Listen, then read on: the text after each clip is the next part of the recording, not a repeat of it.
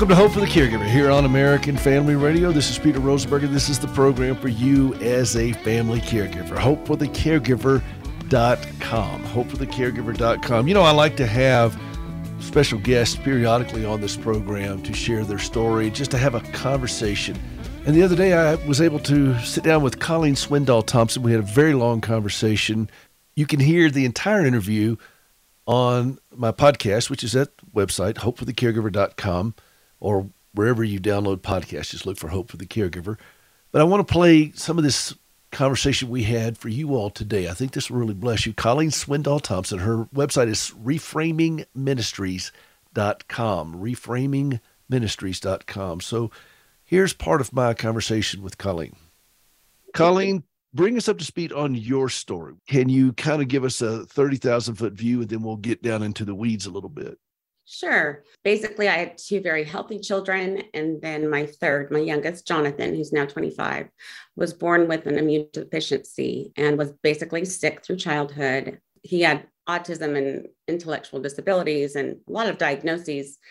And by the time he was 9, I was a single parent raising 3 children, and my daughter was in a very tough place. So we've gone down the mental health route. We've gone down the physical route, the disability route, the hospital route, the functional medicine. I mean, we kind of tried it all. And through that process, one of the things that I did learn is I put my hope in a lot of people and systems, the court system, the therapies, and they're going to help at least give John a better life. And in doing so, it was displaced hope. And the Lord has been working with me since that time, that's going to be now 15 years, on accepting that his way is right, his way is perfect, his way is good, and I may not always like it.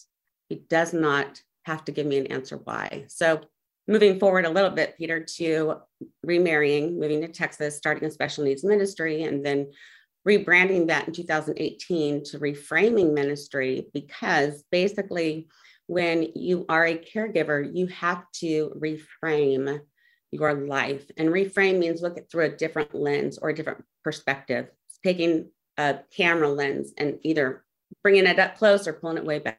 And in doing that, I had 10 surgeries also in the last 10 years. And then last year, Jonathan actually collapsed physically, emotionally. He does have a seizure disorder, but he went into a mental state of being catatonic, fell and fractured his back in 3 areas. We spent this whole last year trying to find out what was happening with him. And so the Lord pretty much uprooted what I thought was a good foundation, because it did get worse, and it got a whole lot worse. And yet through that, I look back on things that I've learned from what I call the bathroom floor, because John and I have spent so much time on the bathroom floor, working with both ends of his body, trying to get food to work and process and cleanse him out. So we are in the thick of things. I have remarried an amazing man who adopted John in 2017. My daughter's married, doing great. And my son is not married. He's single. He's super good looking. They're all 3 wonderful. And by God's grace, I will say that they are where they are, and I am where I am. Well, I certainly understand that. And I saw the video that you have on your family story, and it's been quite a story. It is. And I think when I started doing, reaching out to fellow caregivers, one of the things that, and you and I talked about this earlier, that it irritates me that people think of caregivers as being nursing homes. That's all they think about. And I'm just like, really? I've been a caregiver since I was 22, and I have yet to be in a nursing home. Right. I started branching out and seeing families with special needs children, seeing families dealing with mental health issues, alcoholism, addiction, any type of chronic impairment. And in your family's case, you dealt with quite a few things all at one time as the family was disintegrating. Yes, sir. A lot of people don't realize this, that if you have a disability in the family, 90% of the marriages will crumble, right? 89 and some change will crumble. Mm-hmm. And Gracie and I have been raised by a pack of therapists.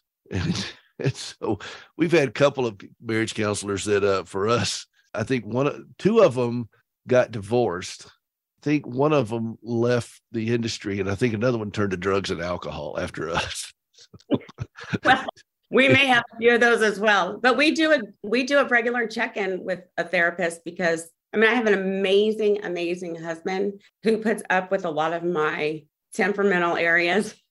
And yet we need to do the checkups because it's essential for our communication. And we notice that our kids don't do as well when we're not doing as well, but it is intentional. That is for sure. But I think the part of that is respecting the trauma. When you respect the trauma that the body has gone through or the soul has gone through, I think that's the first step towards being healthier. I've had to learn to deal with it, with what happened with Gracie and respecting the trauma, and then also respecting the trauma of what's happened to me. Yes. And I didn't do that. I just assumed that the role of caregivers was to take the arrows. Yeah. And that's not the role of caregivers. We will take arrows, but that's not our mission. That's not our purpose, is just to take arrows. Yeah. And we have to understand that we're traumatized as well. Our spirits are traumatized. And see if this resonates with you. But for me, what happened was, it took a long time because I'm a slow learner. I recognized there was no other place to go but to Scripture, to understand what God was saying in this. I resisted this because I was so angry with God for allowing it.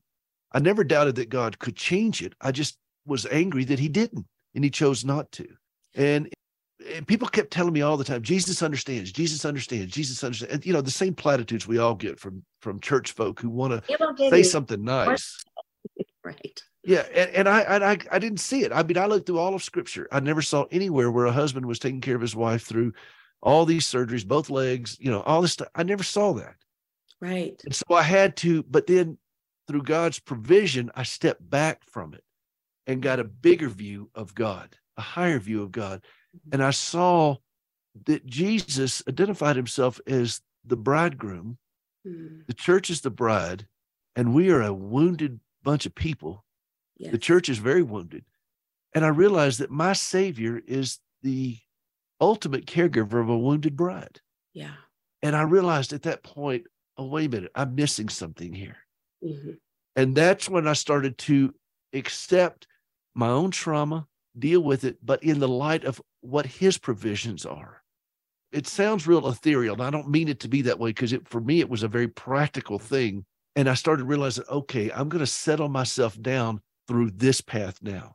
Instead of me railing against God, which I have done on many occasions, and I've offered my consulting services to the Almighty on numerous occasions. And people say, well, God's never late. I said, yeah, but he misses a lot of opportunities to be early. Certainly never early. And I stopped trying to fight against it, and instead just said, okay, where is he in this? What am I learning? Who am I becoming through this? And so talk a little bit about that, because you had a lot of the same epiphany where you were just like, this is spiraling out of control, and you were pushing yourself to inhuman levels. And then something switched in you. Talk a little bit about that. Well, I think one of the preconceived ideas that we have in the Christian church, and not to rail against the Christian church, but it's not true, is that God will step in and transformation happens, and then we move on with the rest of our lives. And the reframing story is, no, we go through a serious experience or a multitude of experiences that are very traumatic. The book, The Body Keeps Score, is incredible. I'm reading that book now. Oh my gosh, it's amazing. And it's heartbreaking. Yes, it is. It is. But it is amazing. So we did a trauma intensive because Jonathan did go through a lot of sexual abuse and a lot of abuse in general. We all did. And so I'm traumatized. And as caregivers, there's secondary trauma or complex trauma. And it literally does change how our brains function. We're talking with Colleen Swindoll Thompson. This is from a long interview that I had with her that you can hear the whole thing out at my podcast at hopeforthecaregiver.com, wherever you download podcasts. We've got to take a quick break. This is Peter Rosenberger. This is Hope for the Caregiver. We'll be right back.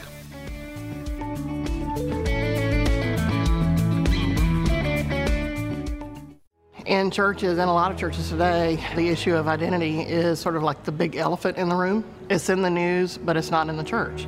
So if it's in society, it needs to be something the churches are addressing. In His Image, Delighting in God's Plan for Gender and Sexuality, is now available for church screenings and events. Every person in America needs to see this. And all pastors need to show this to the church, get the people informed. If the church and Jesus isn't the answer, where's the world going? We want the message of the film to touch as many hearts and lives as possible, and we'd love to join with you to bring the film to your community.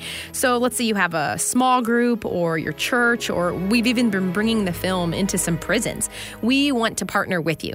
So what we'll do is we'll send you a special kit, and it's completely free, and it'll just have some extra resources to help you promote your event. To find out more about how to host an event, go to inhisimage.movie and click on the Host an Event tab. That's inhisimage.movie. Hey, this is Bart Millard from Mercy Me, and I have some awesome news. There is a way to break free from drug addiction, no matter how hopeless things might seem. I was with my drug dealer, and I shot up. And the next thing I knew, I was waking up in the back of an ambulance. I asked the paramedic what happened, and she said that they found me. I was blue and not breathing, and a bystander walking by saw me on my drug dealer's front porch steps. My drug dealer I was with just left me out there. That's what brought me into Teen Challenge, and since being here, I'm learning how important a relationship with God is in recovery. I've just discovered a new freedom that I never even knew was possible. Adult and Teen Challenge helps people find a life of freedom, and they offer a variety of services. If you or a loved one is ready to end an addiction, you can call toll-free at 1-855-END-ADDICTION or visit them online at teenchallengeusa.org. You're listening to American Family Radio.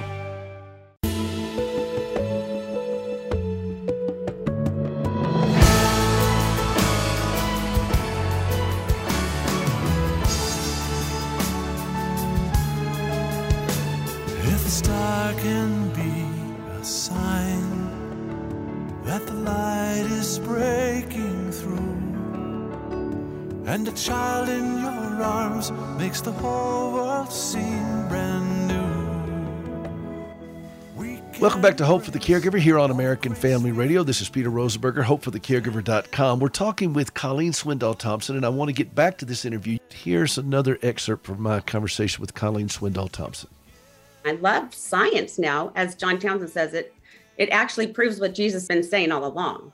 And trauma keeps us from being able to become fully present. And that keeps us from processing who Jesus is in our relationship. So back to the trauma piece, I wrestled a lot with trauma after the court failed, and I'm dealing with a son now who has a traumatic brain injury from being assaulted repeatedly, which is common among those with disabilities. And I had to settle with the fact that God, our Father, saw his son die. And I did not have to see what happened to Jonathan. I heard a lot from what he said. But the fact that he says, I'm acquainted with your grief. Sometimes we want it to be the same grief. It's not going to be the same grief all the time. But grief is deep. And it's in all of us as caregivers. In the trauma intensive that we went to, and it's based off of the book, The Body Keeps Score, John went through a lot of work to draw out things that happen. And in hearing those stories, I realized there was so much medical trauma that he went through pre-verbally that his brain is now processing. Basically, his body just shut down, as I said a year ago. He just could no longer contain what was in him. And isn't that like all of us? It's absolutely like all of us. And there's another book, Suffering in the Heart of God. Yes. Amazing book. Yes. I ran out of highlighters because Diane Langberg is one amazing individual who is on target when she says people who have been abused and trauma from an early age, we are marinated in it. And if you think about that word, she opens that book up with her being in this slave castle in Ghana. And I've been there because we work in Ghana. And I've taken teams over there. So I knew exactly what she was talking about. She describes this, and I want you to give me your thoughts on this. When they turn off the lights and everybody's downstairs in these dungeons, there's a beautiful castle on top of all these dungeons. And you can tour the castle, and you see the little offices of the commander. Then you see the chapel where they had worship. So it looks like a little Anglican chapel, which is pretty much what it was. But when they turned off the lights, it was pitch black downstairs, and they had all these men crammed into one room and one dungeon area, and all these women crammed in the others, waiting to go be taken out on the boats, be taken to America and other places. But the slave masters made them all be very quiet so the people could have church upstairs. And what she says is the church is not separate from the dungeon. The church is supposed to go into the dungeon, and then the dungeon becomes the church.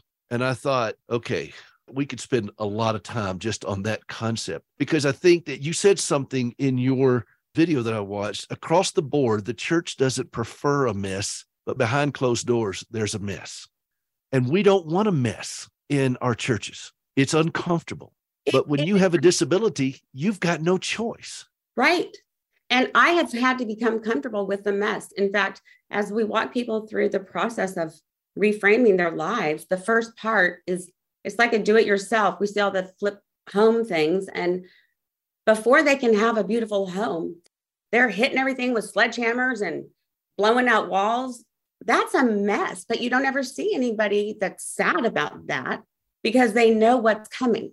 And so the renovation process, which as we talk about it in the work that I do, is the middle part where we have to become comfortable with the mess. And once we do, we learn how to walk on rubble. And we find little nuggets and little gems that suddenly surface that we would have missed had things not been blown out and ripped apart. I remember, Peter, when my mom and dad remodeled their home, and when they got down to the studs, the guy goes, "I'm shocked that this home is not burned up. The wiring is horrible." Well, had they not ripped it all out, we would have never known about the wiring. Well, that's how it is in our souls. That's pretty much why I was so honest in the documentary, and why I am very honest, because this is who I am. This is the family that God is continuing to transform, and we're messy. You know, when I talked about my daughter being suicidal and cutting, that's when self-harming was just coming out. Well, Peter, when Gracie was shaving her legs off, you know, not a lot of people were showing prosthetics, and it wasn't. No. So disabilities has come so far, and I admire her for saying, this is who I am.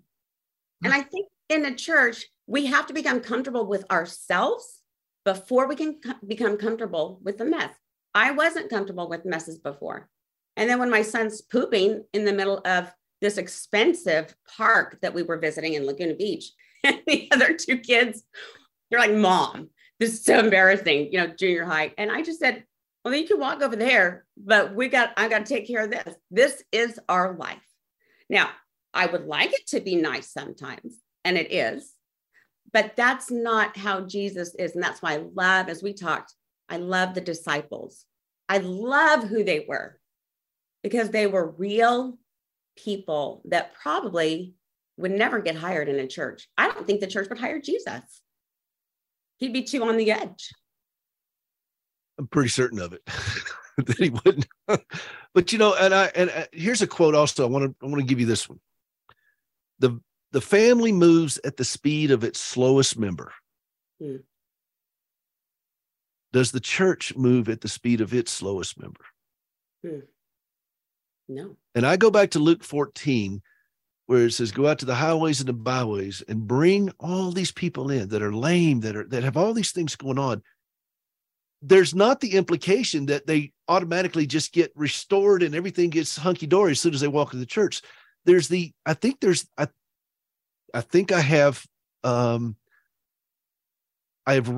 rightly deduced this. There is the implication that we're going to minister to them, and they will minister to us. We will corporately minister to each other and worship together God in all of our brokenness. Yes. It is a beautiful mess. Yes. It's a beautiful mess that we're not responsible to clean up. And I think there's too many times that we have put ourselves through unnecessary angst to wash God's hands. And I think it was... I think it was Philip Yancey's book, I think, where I started seeing that in Disappointment with God. Yeah.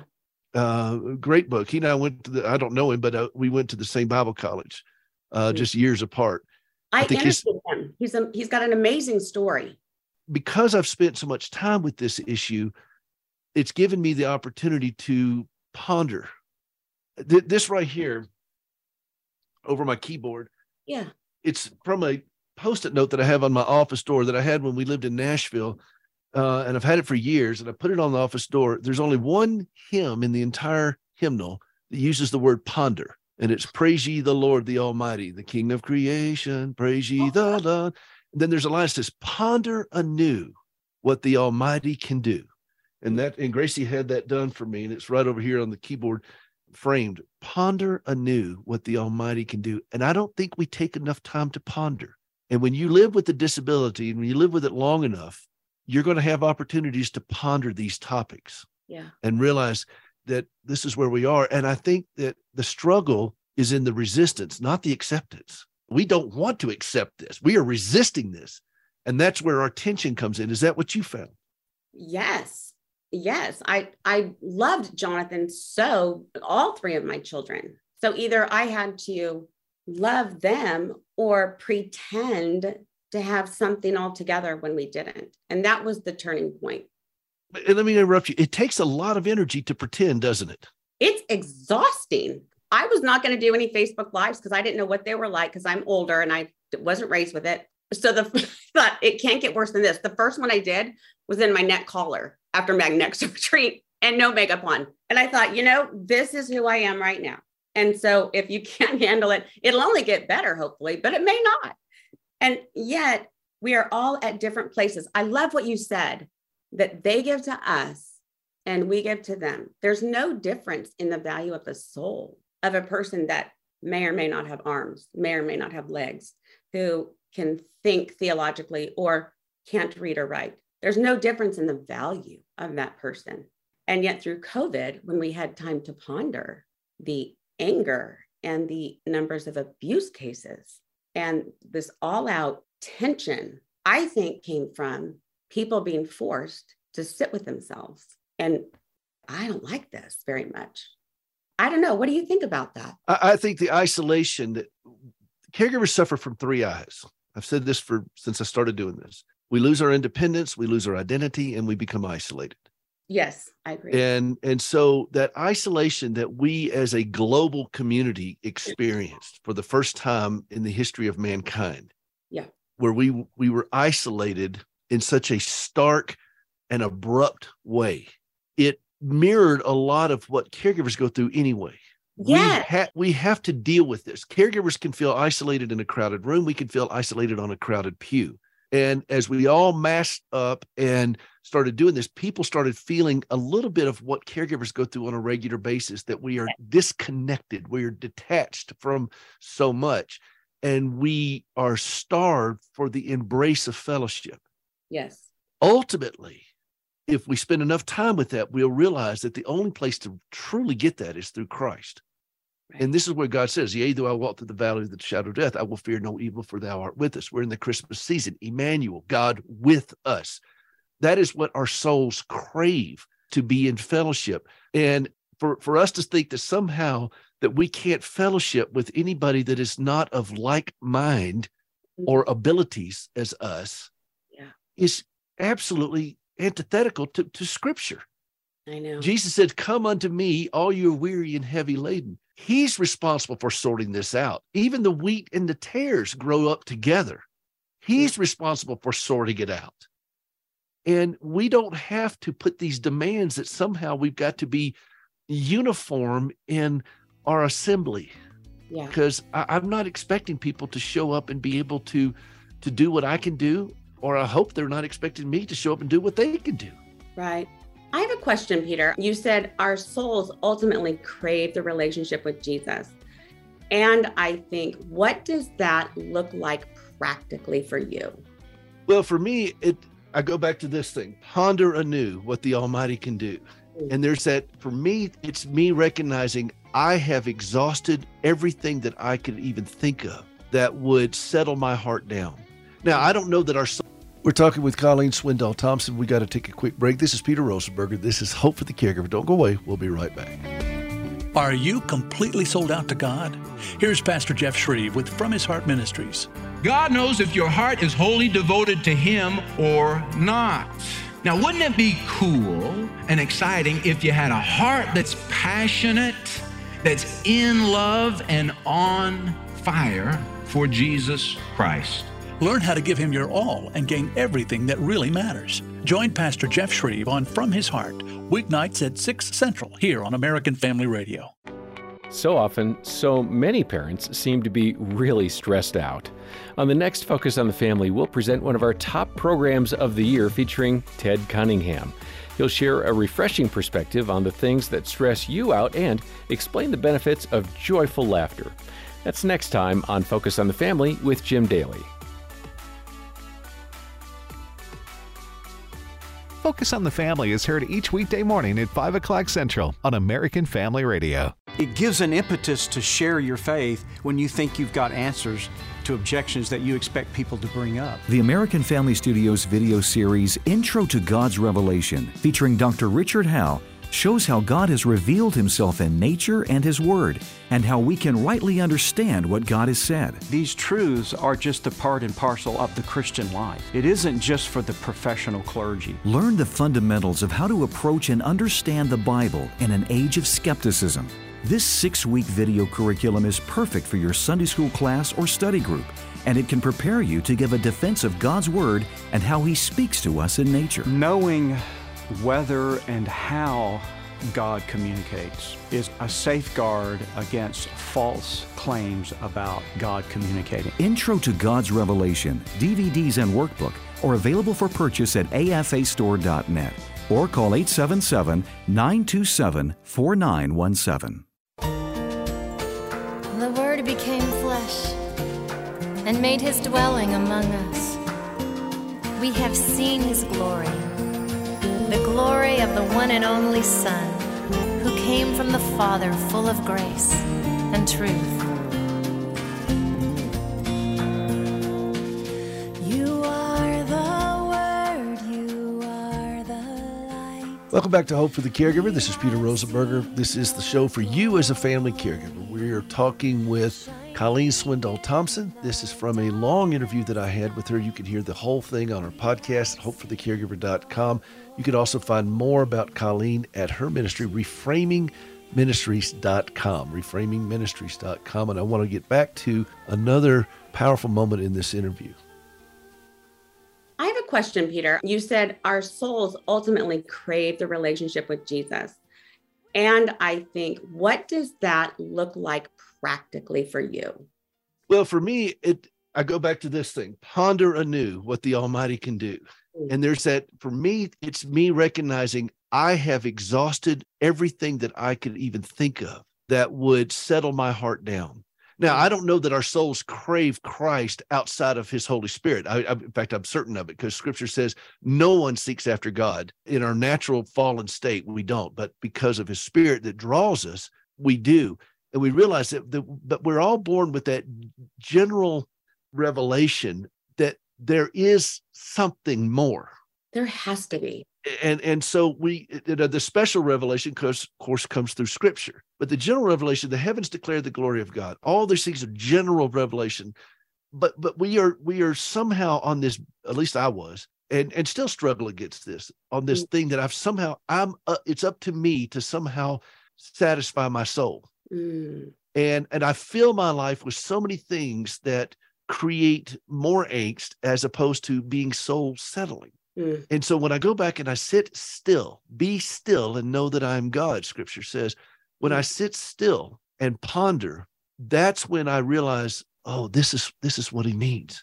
Mm. And I can chew on these things, and I have to do it very slow and in small bite-sized portions, because otherwise it's too much for me. And I try to overkill it. And so I just want to be still. And that's why I go back and I play a lot of the old hymns.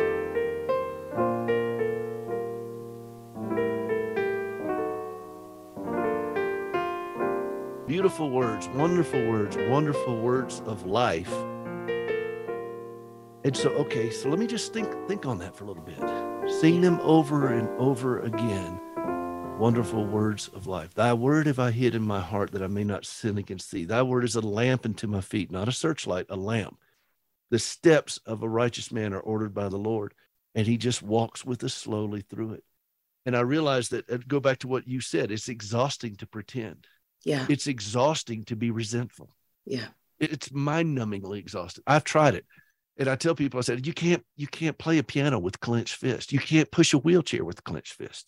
Yeah. It's exhausting. Yeah. And I was listening to a friend of mine, a pastor, who said the other day, we were talking to meetings, said, isn't it exciting to be able to step out on faith? And I said, no, it's exhausting to me. It's exhausting. I'm just resigned to it. Lord, just whatever. I'm so tired that I'm just like, whatever, just whatever. Okay. So we're back in the emergency room. It's just whatever. And I was writing an article for Lifeway that'll be out next year. And it was about quietening the noise. Yeah. Because there's so much noise around us. So you asked me, so what does that look like for me? There's so much noise. I have to quieten the noise.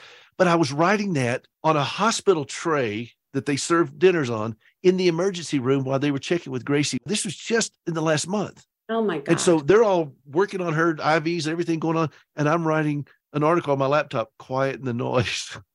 And I realized, and you'll see it in one of the Lifeway publications next year. And I'm thinking, that's the work of the Holy Spirit. Yeah. That's not me. That's Christ in me, the hope of glory, recognizing that even in the ER, when I write this piece, that my soul can be settled. Mm. Though sorrows like sea billows roll. Mm-hmm. And this is what it looks like for me. And this is what I try to help my fellow caregivers see. And I think you, as I glean from you and from your video and the story I've been hearing from you, this is the point you had to get to, but how much flopping around do we do before we get to that point? Well, and honestly, Peter, I'm still flopping around because just this last week, I'm not kidding. I said to my husband, because in my past, when it was quiet, that meant someone was angry. And so there was always something going on. And if it wasn't going on externally, it was rattling up in my head. And so I'm still, just this last week when John was having, he will sometimes have these zone outs. And we're not quite sure what the spiritual part of it is, because a huge part of caregiving is help me understand. It was zone out, you said? Yeah, he kind of zones out, but we know it's not a seizure because he's able to respond. And so again, this has all come about this last year as we've been working through all the detoxing. But it was very quiet. And I thought, I'm not going to turn on anything. I'm not going to yell at Alexa for something that she didn't notify me about. I'm just going to be quiet and I'm going to play with the dogs. And so I threw the dogs. We played fetch back and forth. And Peter, I was just internally really wrestling. Like, why am I not calm here? Because typically I can be.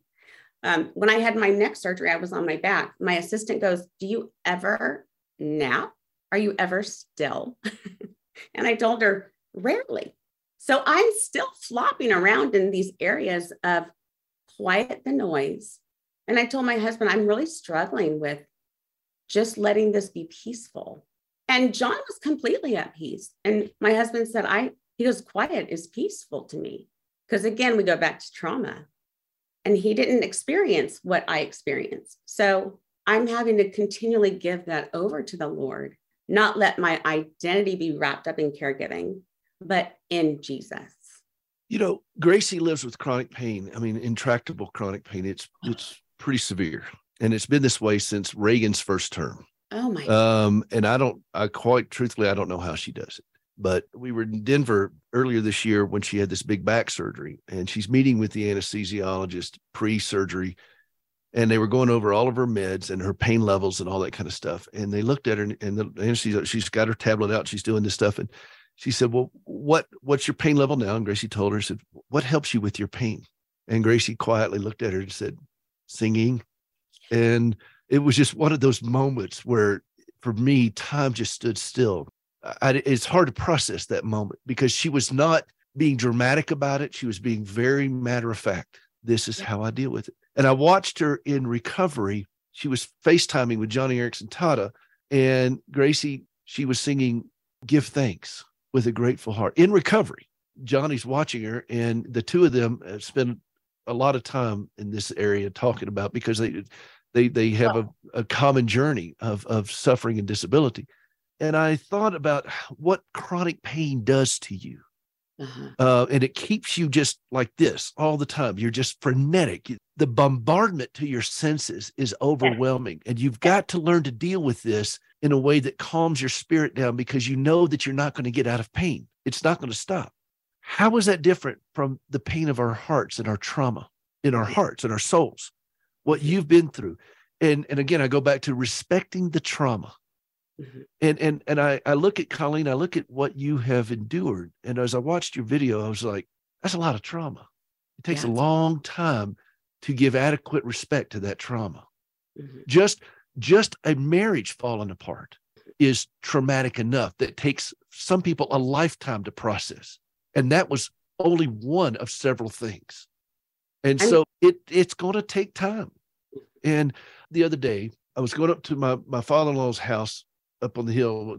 And one of the unusual things we have out here, in the wintertime particularly, I was walking up in the snow. It's only about 300 yards through the pasture to the field, but the snow was about 1.5 feet deep, and I didn't feel like slogging through that. So I walked up the road. It's about half a mile to go around that way. And there was no wind. There were no cars, no planes, no birds, nothing. I was outside, and it was dead quiet. It's unnerving to be in that kind of quiet, I have found, for a lot of people. It's spooky to them. It's unsettling. And yet this is what, as people who understand trauma, this is what we desperately need, is that quiet. There is a place of quiet rest near to the heart of God. Yes. How do you find quiet? I find quiet in listening to hymns, especially instrumental hymns. And I find quiet by water. I told my husband water is my love language. Anywhere there's water. And nature. Nature is, of course, one of God's revelations of who he is to us. He keeps the oceans in check with all we dump into that. I can't keep my 10-gallon fish tank, the fish, alive. But we've gone through so many fish. I'm like, guys, I'm giving up on fish. I'm sorry. But he keeps the oceans. And now that we can see through the telescope, Tobin and I were just talking last night, how fast light travels and into these galaxies that we're now discovering. I think, oh my God, you're so big. How can I take in the fact that he loves me so deeply and knows me among the stars? And I love the verse in Genesis where he says, oh, and by the way, I threw out the stars. It's just as he's creating things. And I tossed out the stars, galaxies of them. And so nature truly speaks to me. John and I went on a walk the other day, the first time he's gone out on a walk with me in a year. And we just felt a couple of the leaves on the trees. I said, John, look at how different these are. One felt like feathers. Then we didn't touch the prickly ones. But yes, I have to slow down to his speed, like you said, observe. I love anything outside except for the squirrel that's right now crawling up the tree because it's killing one of our trees. I just took a class on C.S. Lewis at Hillsdale College. They offer free classes online. And I'm always on my Bluetooth because I'm always doing housework or whatever, you know, and so I can't sit down and take a class, but I can listen to these lectures. So I was doing that. And one of the things that Lewis wanted to do was to spark the imagination of people, of discovery. And we don't have that. We're so busy. And this is what he talks about is coming as a child, because to a child, every discovery is a monumental thing. Yeah. Jonathan understands that in ways that maybe the rest of us may never, because for Jonathan, everything is exciting. There's enthusiasm about life and about discovery that when we move at 90 miles an hour with our hair on fire, we're not discovering anything. So when Grace and I went to dinner the other night, we couldn't go back east for Thanksgiving to be with family because of this surgery. So we drove to this wonderful restaurant over in Big Sky area that we love. And if the crow flies, it's only about 60 miles, but you have to go around the mountain. It's 2.5 hours one way. The roads are covered with snow and ice, but we saw bighorn sheep, elk, moose, deer, beautiful rivers. We went through part of the park of Yellowstone, and we're not in a hurry. And I think that's what's changed for me when I moved out here from Nashville. When we lived in Nashville, I mean, everything was at just breakneck speed. We've been talking with Colleen Swindoll Thompson, Reframingministries.com. We've got to take a quick break. Don't go away. This is Peter Rosenberger. We'll be right back. Hey, this is Peter Rosenberger. Have you ever helped somebody walk for the first time? I've had that privilege many times through our organization, Standing With Hope. When my wife, Gracie, gave up both of her legs following this horrible wreck that she had as a teenager, and she tried to save them for years, and it just wouldn't work out, and finally she relinquished them and thought, wow, this is it. I mean, I don't have any legs anymore. What can God do with that? And then she had this vision for using prosthetic limbs as a means of sharing the gospel, to put legs on her fellow amputees, and that's what we've been doing now since 2005 with Standing With Hope. We work in the West African country of Ghana, and you can be a part of that through supplies, through supporting team members, through supporting the work that we're doing over there. You could designate a limb. There's all kinds of ways that you could be a part of giving the gift that keeps on walking at standingwithhope.com. Would you take a moment to go out to standingwithhope.com and see how you can give? They go walking and leaping and praising God. You can be a part of that at standingwithhope.com. Dr. John Oswalt from the American Family Studios documentary, The God Who Speaks. An anthology is a collection of writings on a common theme, and that's what the Bible is. The Bible is the book of Yahweh. It's the book of God. God who is found in three persons, Father, Son, and Holy Spirit.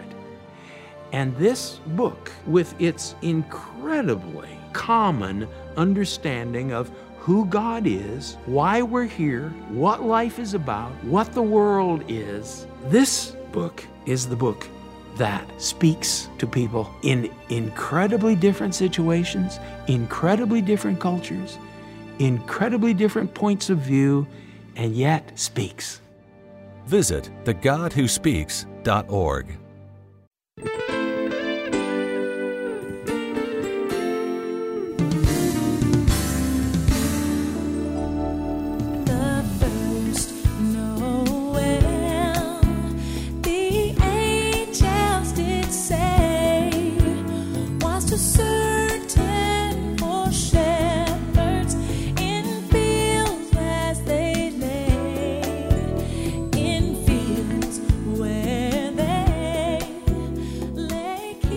Welcome back to Hope for the Caregiver. This is Peter Rosenberger here on American Family Radio. Glad that you're with us.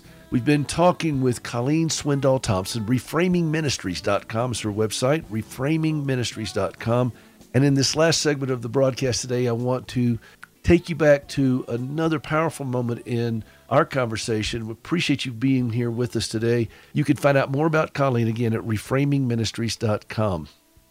Our experience is relevant. Yeah. Not our opinion. So when you say everybody's got to have an opinion, well, I don't care about your opinion. What's been your experience? Right. Experience is the teacher. Yeah. And under the tutelage of the Holy Spirit becomes the transformer. Mm-hmm. When you go out and speak, when you talk to fellow caregivers, where does the conversation usually go? There's that moment that a switch gets flipped in your brain and you know that you are absolutely in lockstep in the zone of where this person is mm-hmm. and what the Holy Spirit in you is pushing you into to say and to connect with. Can I describe that better, or is that, does that work? I think that's good. In fact, Tobin, my husband, has observed that more than I have. And my son has as well. He's like, Mom, you have to give yourself some time, because we had some very difficult things several years ago with one of our kids. And I just cried a lot. And he said, Mom, you have to come up for air as well. Because typically if someone comes to talk to me, it will be because they're in a struggle of some kind or they're stuck in some way.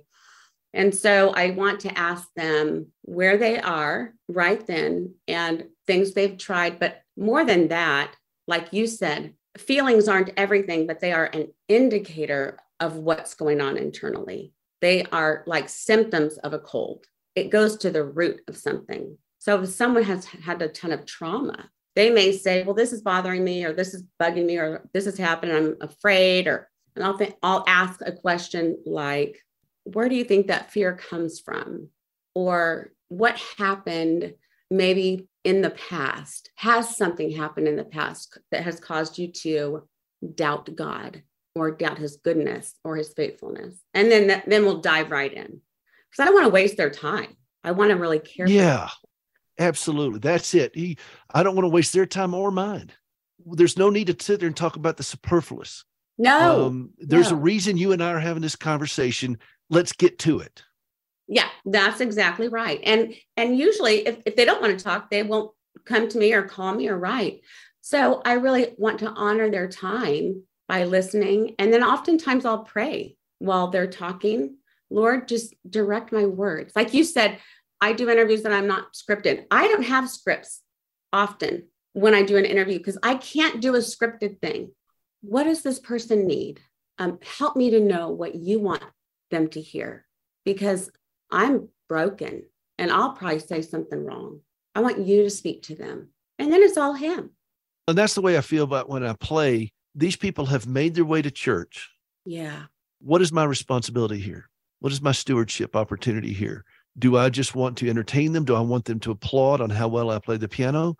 Or do I want to give them something to hang on to in the midst of their distress? Yes. What is the noble calling? There is a point as a musician, at least for me, and I've seen this with a lot of others, particularly in church music, where you stop playing for applause. You stop playing for applause. I know how to play the piano. I don't need that constant affirmation.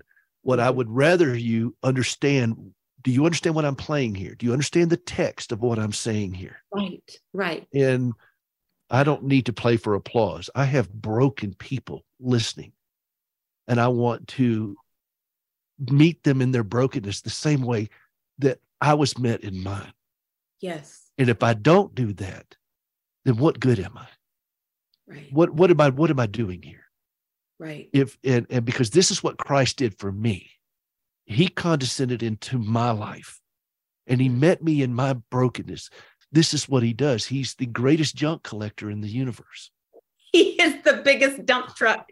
I love it. 1-800 got junk.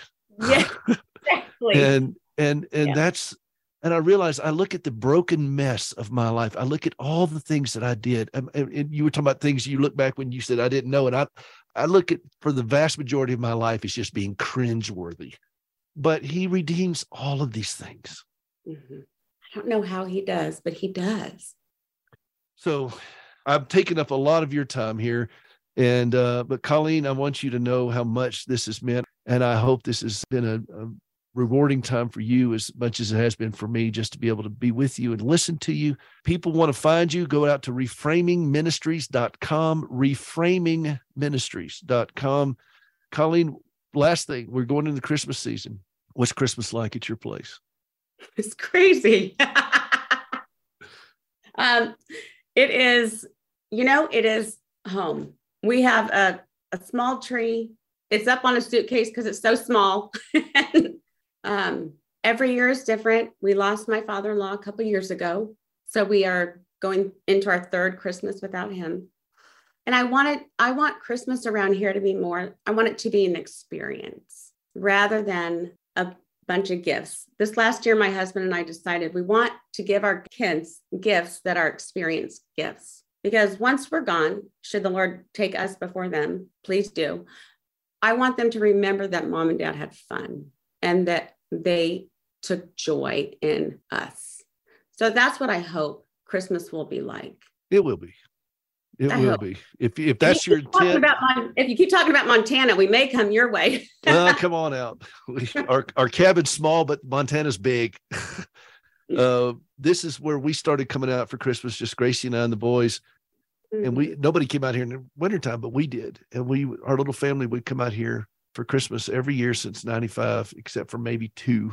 It's been a place of healing for us. Mm. And maybe that's why Gracie loves with the snow and everything else that she does.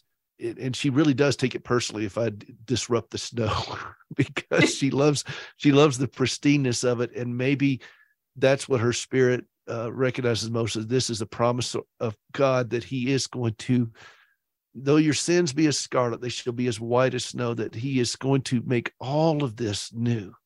Not all new things, make it all new. Mm-hmm. And that's the promise, that's the hope that we have. And I love the music of Christmas. I love everything about it. And out here it does. She had Christmas in Florida. She said, it's not the same. You get a suntan in Florida at Christmas time. It may remind her, winter may last for a season, but Joy comes in the morning, spring comes, and new things arrive. And that is what I so look forward to. I know the roots grow deeper in winter, but I also know I love spring. And that's the hope that we have with Jesus. She cut a song. I need to find her music. She's the real deal. My piano professor back in Nashville accompanied her when she was auditioning for Belmont. And that was back in the spring of 83. Her rec was in the fall of 83. And he played at our wedding. He's been a great friend. And he ended up, and I knew him before I knew Gracie, and he knew Gracie before he knew me. Wow. But he called her up and he said, I think I got a song that I'd like for you to sing. You Must Believe in Spring. And it was written by Michelle Legrand and the Bergmans. What's it called? You Must Believe in Spring by Alan Bergman and Marilyn Bergman. When lonely feelings chill the meadows of your mind, just think when winter comes, can spring be far behind? Mm. Beneath the deepest snows, the secret of a rose is merely that it knows you must believe in spring. And it's just a beautiful song. It's one of the most beautiful songs you'll ever hear. And she does it with him. I just pulled it up. I'm gonna listen to it. Well, there's only like 3 or 4 people that have ever recorded this. Tony Bennett, Barbra Streisand, and I think Gracie. Wow. And it's not a well-known song, but it is such an extraordinary song. And what a great thing to write on that year. It is just a beautiful description of for a season. Yeah. This is the way it's going to be. Yeah. But we have the promise of what God is going to do, and it settles our hearts. And as a friend of mine told me, he just buried his wife after taking care of her with Alzheimer's. And he said, we live in the moment, but we have the perspective of eternity, which gives meaning to the moment. And I love that. So you and your family live in the moment, but you have the perspective of eternity, which gives meaning to the moments with all the things that you guys deal with. I want you to know, Colleen, that you have really touched my heart today. This has been an extraordinary conversation. Thank you for taking the time today to talk with me. It's my honor. And Peter, thank you for speaking to all of us as caregivers and just reminding us of spring and the many things that you're doing, mostly the things that nobody else sees that you do. I really honor that and know in heaven, you and Gracie will be running together. Well, he says so. They that wait upon the Lord shall renew their strength. Johnny often tells me that she's looking forward to horseback riding with me in heaven. I want to be, I'm coming too. Every now and then I'll FaceTime with her and I'll say, look, if you want, I'll FaceTime while I'm on a horse and you can ride with me. And that's great. So I think that those are all the promises that we had. This is why we don't despair. Yeah. And I understand despair. You understand despair. Yeah. And when you said that, you were cleaning people's houses and doing yard work for them while trying to take care of 3 kids, including a special needs kid, that is a level of heartache and not desperation, but fortitude born out of this is what I got to do. That very few people could truly understand unless they've walked there. This is what I got to do. Yeah. Colleen, we'll do this some more. And Colleen, thank you for taking the time. I really do appreciate it. Thank you so much, Peter. This is Peter Rosenberger. This is Hope for the Caregiver. Thanks for joining this long form edition of the program. And we're going to do more like this. And if you want to see more, go out to hopeforthecaregiver.com.